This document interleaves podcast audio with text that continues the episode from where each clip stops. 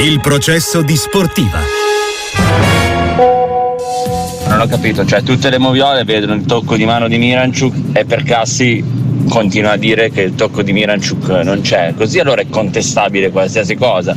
Io dico solo che è una partita che tu perdi 4 a 0, dovresti prendere le valigie, i borsoni e tornartene a Bergamo con la coda tra le gambe. Ciao Andrea da Milano. Chiesa è fortissimo, deve essere messo in condizione di giocare come Vlaovic, è il modulo di gioco, è come li fa giocare il nostro pseudo allenatore.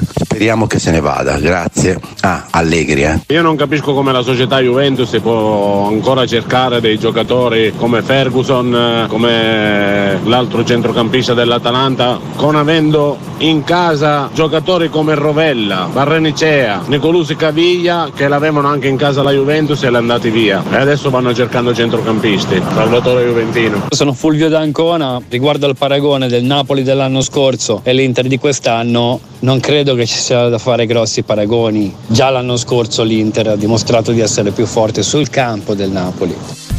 Questo può essere un punto di partenza nel sondaggio di oggi a Radio Sportiva. Il processo c'è anche, come detto, Bruno Longhi. Ciao Bruno, buongiorno. Ciao, ciao, buongiorno a te e a tutti gli ascoltatori. Perché da un paio di giorni che ci è venuto in mente questo tipo di parallelo tra l'Inter attuale e il Napoli dello scudetto e qualcuno ci aveva risposto ma già lo scorso anno l'Inter era più forte del Napoli, quindi quella di quest'anno è più forte del Napoli dell'anno scorso in questo campionato ideale. un giochino ovviamente. Eh. Sì, è un giochino, ma poi le valutazioni bisogna vedere se le fai sulla singola partita o sul cammino, mm. il lungo cammino dello scudetto. Lo scorso anno il Napoli è stato inarrivabile per espressione di gioco, per la distanza, il distacco che ha imposto agli avversari.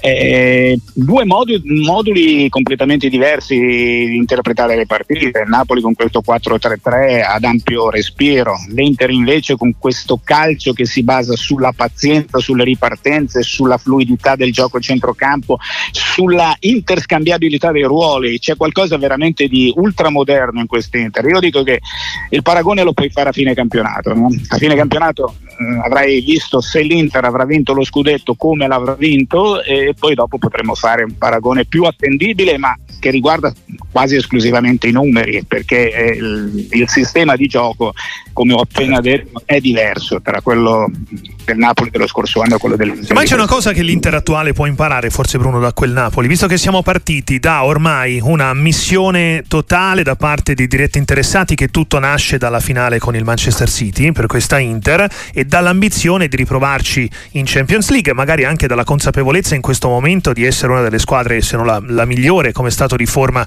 in Europa. Imparare a insomma, gestire ora un finale di campionato, diciamo in controllo con la fase calda della Champions League, cosa che al Napoli non era riuscita un anno fa. No, no, non era riuscito, no.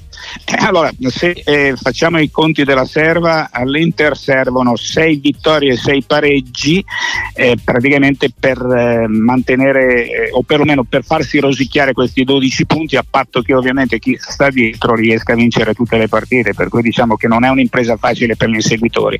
Poi il discorso Champions è un discorso che può essere gestito in maniera migliore, però io sono sempre dell'idea che la Champions è un argomento che prescinde assolutamente dal campionato o perlomeno le scorie della Champions te le puoi portare in campionato, le scorie di certe partite impegnative di campionato te le puoi portare nella Champions, però alla fine non dimentichiamo come l'Inter di Mourinho vinse quella um, Champions o Coppa dei Campioni. Eh, a Kiev era praticamente eliminato all'ultimo secondo, riuscì a strappare il passaggio del turno nella semifinale con il Barcellona in 10 contro 11, una guerra infinita per riuscire ad arrivare. Per cui non sono partite che puoi vincere facilmente come vinci in campionato. Adesso l'Inter gioca con una consapevolezza che è sua ma anche degli avversari. Gli avversari sanno che prima o poi questo Inter ti fa gol, per cui c'è una sorta di remissività. Diventa tutto facile, non per niente, non so da quanto tempo non accadesse in campionato che una squadra vincesse con, mm, segnando 4 gol per 4 partite a eh, fila. Tanto, sì.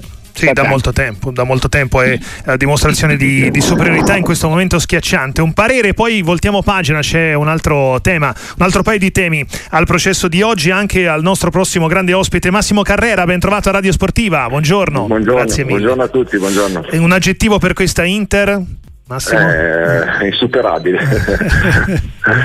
Eh, eh, Ma te l'aspettavi? Come diceva era, era, prevedibile una stagione così in campionato dell'Inter? No, prevedibile no, però sta facendo ha dimostrato di essere la squadra più forte, che gioca con bel calcio e non fa niente fa 4 gol a tutti, ultimamente. Uh-huh, uh-huh. E quindi questo fa ben sperare anche per eh, il passaggio del turno in Coppa. Eh, che era quello che poi, da cui poi siamo partiti. Massimo, vista questa Inter, la Juventus potrebbe avere meno rimpianti se dovesse comunque difendere il secondo posto?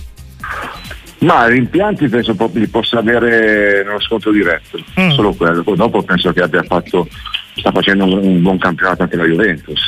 Mm. Normale che secondo me dopo lo scontro diretto hanno abbassato un po' la guardia. Mm.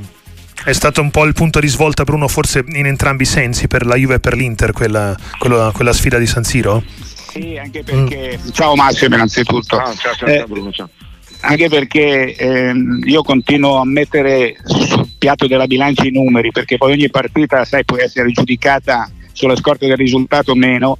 La Juventus ha vinto 11 partite con il cosiddetto cortomuso, vuol dire che eh, insomma, riusciva ad andare al di là di quello che era l'ostacolo, l'asticella, vincendo queste partite di misura, poi a un certo punto è arrivata, è arrivata la caduta di misura contro l'Inter. E lì quelle che potevano essere non dico le certezze, perché la Juve ancora oggi è certa di quelle che sono le sue possibilità, mm. però ha capito che contro questo avversario probabilmente non c'era, no, non c'era trippa per gatti, non c'era la possibilità di andare avanti e di fatti si è visto quella che è stata poi quello che è stato il contraccolpo no, eh. che ha subito la Juventus. Poi sai, subisci questo tipo di contraccolpo, vedi quell'altro che segna 4 gol a partita, è chiaro che... Però la Juventus non dimentichiamo che ha 4 punti sulla terza, che è il Milan che sta giocando un gran calcio ultimamente, e poi addirittura mi pare che sono 11 sulla quinta che potrebbe insidiarle la, eh, la zona Champions. Sì, sì, sì, al momento Massimo Carrera, diciamo che la missione iniziale di tornare in Champions League sembra abbastanza agevolmente compiuta da parte della, della Juve.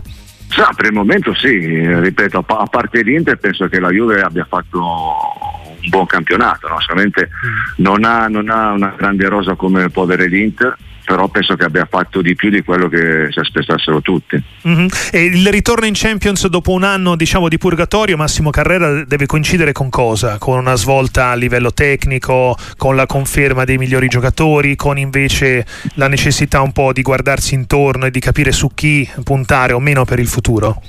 Una no, volta rimesse le cose a posto, dico.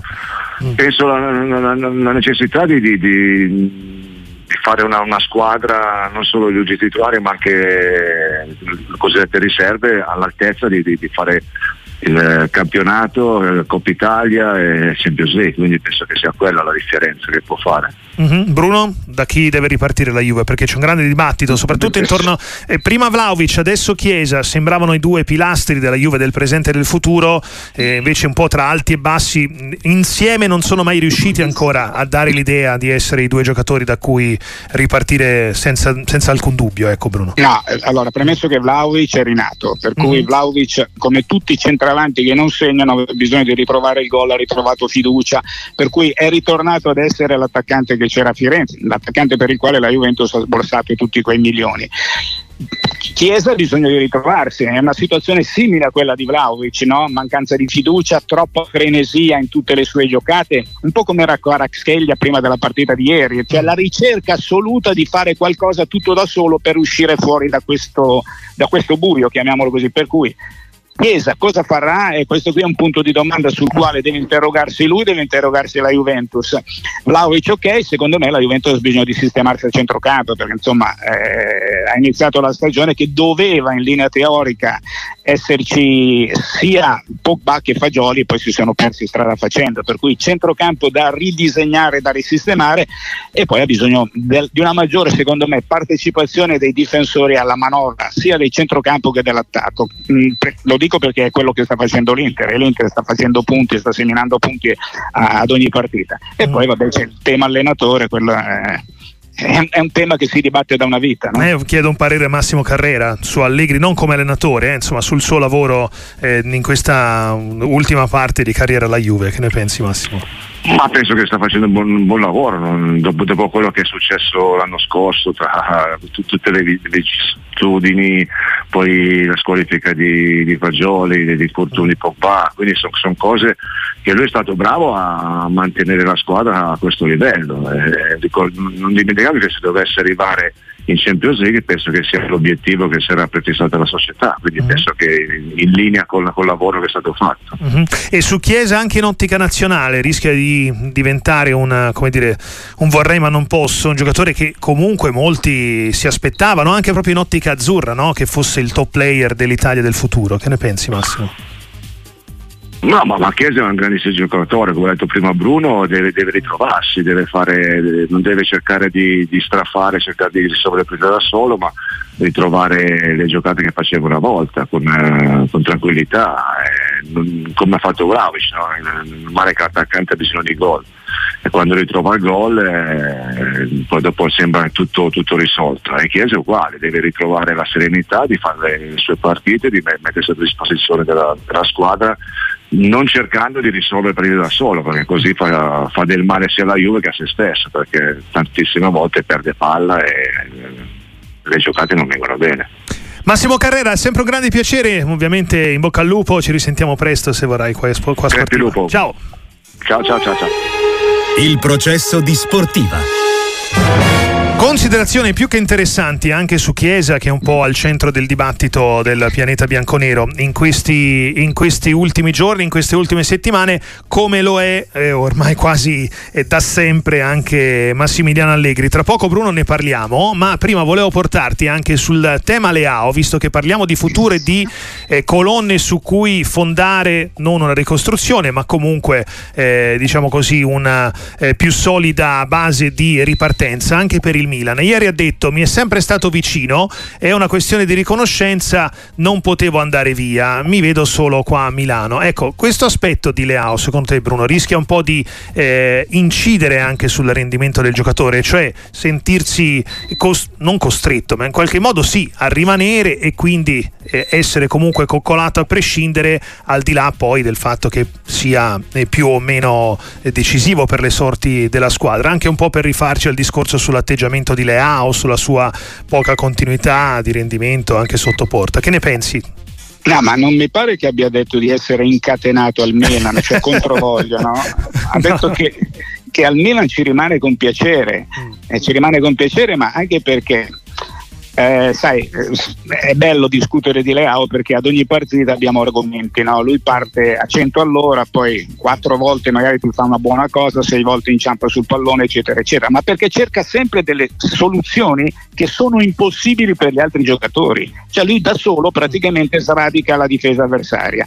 Talvolta va bene, talvolta va male. Per cui io faccio quest'altro tipo di ragionamento. Allora, Leao, se ovviamente non ci sono problemi di natura economica per i quali Milan ovviamente deve entrare nell'ordine di via di cederlo, sai, questi sono discorsi che prescindono da quello che stiamo dicendo noi. Certo. Però se guardiamo le partite del Milan o la stagione del Milan, anche in considerazione del mercato che è stato fatto quest'estate, ci rendiamo conto che il Milan non può prescindere da tre giocatori, che sono Giroud, Leao e Teo Hernandez, il che vuol dire che il Milan è quello, gli altri li puoi cambiare tutti, cioè poi c'è il portiere ovviamente Megnati, però non puoi prescindere da questi giocatori, perché se il Milan non avesse questi giocatori sarebbe una squadra monca, per cui io penso che sia ciò che dice Leao tra l'altro è quello che ha dichiarato in un libro, se non sbaglio. Questo, sì, no? sì, ripartivamo proprio dalla sua autobiografia autobiografia. Sì, sì, sì, per cui quella è la sua volontà, il piacere di vivere la vita a Milano, eccetera, eccetera.